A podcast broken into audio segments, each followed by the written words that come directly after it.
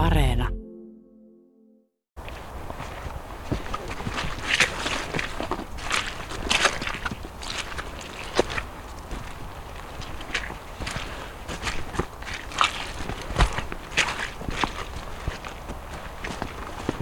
Seisoskelemme sateisena syyspäivänä. Hyvin lämmin täällä on kuitenkin täällä Siponkorven kansallispuistossa. Itse asiassa poikettiin tämmöistä pientä polkua pitkin aika lailla tänne metsän keskelle. Tämä on tämmöinen sekametsä, mäntyä, koivua, kuusto tässä meidän ympärillä ja, ja märkä polku, jossa, jonka varrella me nyt seistään. Tässä on ihan tämmöisiä lätäköitä, mutta meillä on onneksi saappaat jalassa.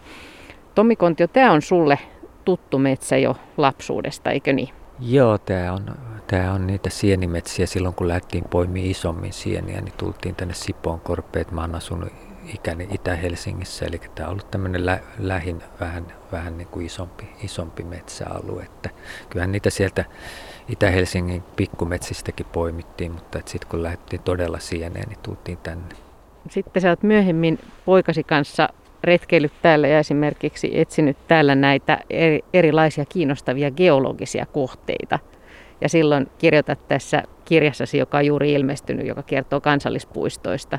Kansallispuistojen kutsu siitä, että, että teillä oli silloin semmoinen taktiikka, että te menitte ikään kuin suoraa reittejä polu, poluista välittämättä. Joo, me harjoiteltiin kompassin käyttöä ja suunnistamista ilman merkitty, ihan treenattiin niin sanotusti selviytymistaitoja ja, ja tota, otettiin kohteeksi ne, niitä geologisia kohteita, joita sattui löytymään Metsähallituksen tämmöinen julkaisu, jossa oli top 15 kohteet ja sitten lähdettiin niitä etsimään ja löydettiin. Silloin tuli todettua todellakin, että tämä Siponkorven metsähän on aikamoista ryteikköä. Et, et, tota, poika sanoikin, että seuraavan kerran hän laittaa uimalasit kasvoille, että et koko aika oli oksia silmissä. Tämä Siponkorpikin on nykyään kansallispuisto, mutta alue on siis ollut sulle tämmöinen harjoittelumetsä, mistä, missä on voinut käydä treenaamassa sitä varten, kun sitten lähtee Suomen muihin metsiin ja kansallispuistoihin.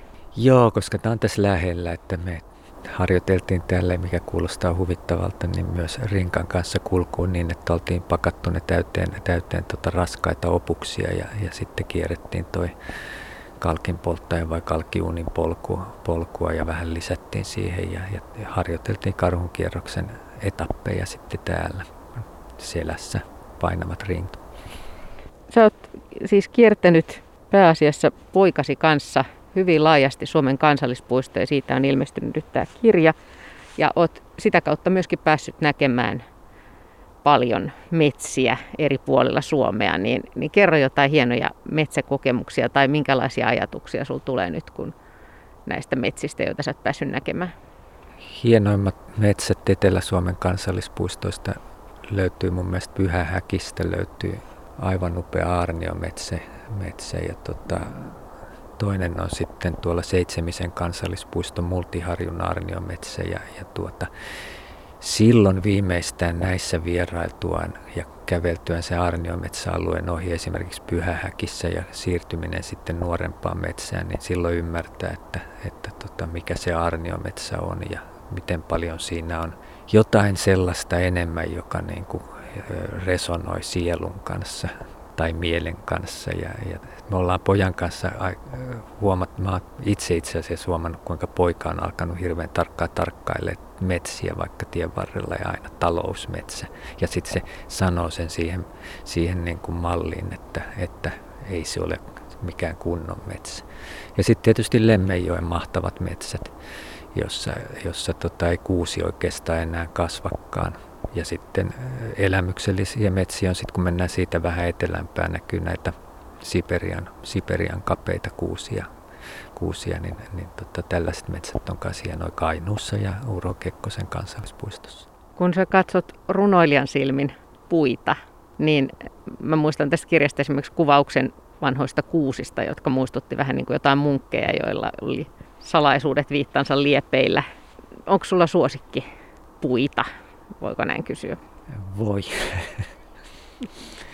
No tota, mä pidän kyllä monista puista, mutta mä luulisin, että että tota, tunturikoivu on mun suosikkipuu. Se tuo mulle erilaisia mielikuvia. Se tuo mielikuvia Italian reissuista. Se muistuttaa jollain lailla oliivipuuta ja, ja se, ne, ne tota, tunturikoivumetsiköt on, on jollain lailla mun silmää viehättäviä. Pidän myös katajasta, tietysti ollaan tämmöinen katajainen kansa, mutta, mutta ensimmäiseksi mieleen tuli tunturikoivu. Löytyykö suomalaisesta kirjallisuudesta, nämä onkin helppoja kysymyksiä, löytyykö hienoja kuvauksia puista? Onko meillä semmoisia kirjailijoita, jotka osaa kertoa puista erityisen hienosti? No nyt äkkiseltään ei tule mieleen oikeastaan juuri muita kuin ehkä runoilijoita, jotka kyllä on kirjoittanut puista, tota ainakin puukarpelaan. En nyt osaa tällä hetkellä referoida yhtään hänen runoa, joka ainakaan oikein mulla tulee mieleen puut oksittunutta valoa tai jotain vastaavaa. Siis tämän tyyppisiä niin kuin luontorunoilijoita, jotka kyllä kykenee siihen, siihen tota, puiden kuvaamiseen yllättävällä ja sillä tavalla, että, että tavallaan se puu kasvaa myös jonkunlaiseksi ihmisen sisäisten tilojen kuvaajaksi. Mulle tuli mieleen äsken Risto Rasan Metsän seinä on vain vihreä ovi, josta valo ohjaa ystävänsä. Joo, Risto Rasa on kyllä näitä luonnon lyyrikoita kanssa, jotka, joiden metsä- ja luontorunot ylipäänsä niin on hyvin koskettavia ja tarkkanäköisiä. Usein sanotaan, että suomalaiset ovat metsäkansaa. Ja monissa tutkimuksissa, kun, kun on, on yritetty kysellä, että mistä ihmiset haluaa esimerkiksi kuulla Suomen luonnossa, niin metsä nousee ylitse kaiken muun. Onko sun helppo ymmärtää tämä?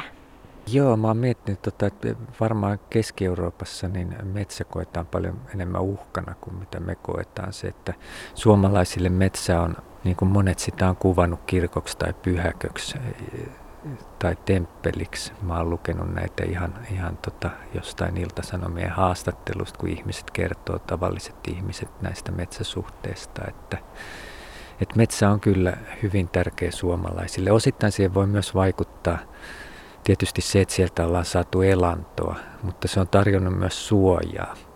Että, että niistä petoeläimistä huolimatta, mitä useat ulkomaalaiset ja monet suomalaisetkin tuntuu pelkäävän, niin se on kuitenkin ollut suoja tietysti sääolosuhteilta, mutta myös, myös mahdollisesti, mitä nyt tapahtui tapahtui meidän eh, sotien aikana, niin metsä on voinut myös silloin tarjota suojaa. Eli metsästä on tullut tämmöinen turva, turvapaikka.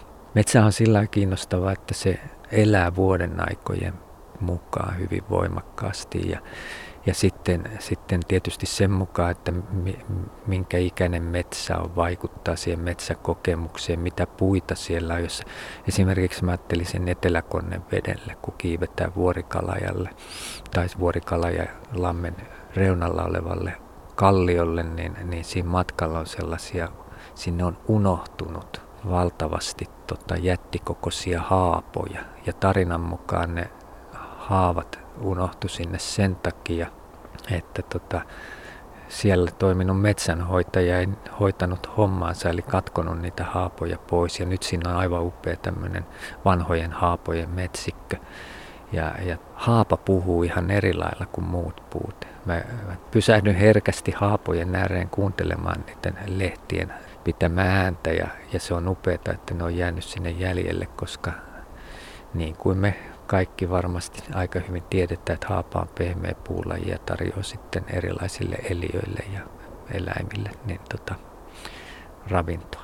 No entä sitten, kun sä oot sun pojan kanssa, Aamoksen kanssa liikkunut näillä kansallispuistoreissuilla ja hän on ollut tässä alle 10-vuotias ja 10-vuotias, niin kun hän on liikkunut metsässä, niin, niin onko hänen niin, ne asiat, mihin hän kiinnittää huomiota, ollut kauhean erilaisia kuin se, mihin, mihin sä itse kiinnität huomiota metsässä? Joo, totta. Mä luulen, että poika havainnoi puita vielä enemmän kuin minä ja katsoi erilaisia niin kuin jäkälämuodostumia puiden pinnalla ja ihmettelee niitä ja kääpiä ja tietysti poika myös saattaa ottaa tota vielä vielä tällaisen läheisemmän suhteen puuhun, että jos näyttää olevan joku hyvä kiipeilypuu, niin ainakin pienempänä siihen saattoi kiivetä, eli, eli niin kuin olla siellä sitten kuin, kuin isokokoinen pöllö siellä oksalla ja, ja katella, katella ympärilleen. Ja tota, mä luulen, että poika kanssa se oikeastaan alkoi yhdellä automatkalla, se alkoi alko, tota, käydä läpi puiden tota, Suomen puulajistoa ja me opeteltiin sitten sillä automatkalla tieteellisiä nimiä myöten, myöten näitä puita. Eli tavallaan se kertoo myös paljon siitä, että nämä kansallispuistoreissuilla ollaan niin paljon metsässä, eli myös halutaan tuntea, tuntea näitä meidän ystäviämme, jotka täällä ovat, osata nimetä ne. Osa, niin. Niin kuljetteko te täällä nyt metsissä sitten aina, että Betula Pendula ja Pinus Sylvestris ja mikä Sorbus Aukupaaria ja näin? Joo, kyllä. Kyllä me kuljettiin jonkun aikaa, että, et, ja subspekies ja mikä lienee. On, poika osaa noin paljon paremmin, mutta tämä on hauska, että mulla oli lapsella samanlainen niin kuin harrastus, mutta mä tein sen niin kuin noille kuk- kukkasille. Ja poika, poika on nyt tehnyt sitä puiden kanssa ja, ja tota, tietää tosiaan kaikki Petulan alalajitkin varmaan. Petula nana, muistaakseni vaivaiskoivua ja, ja, ja niin edespäin.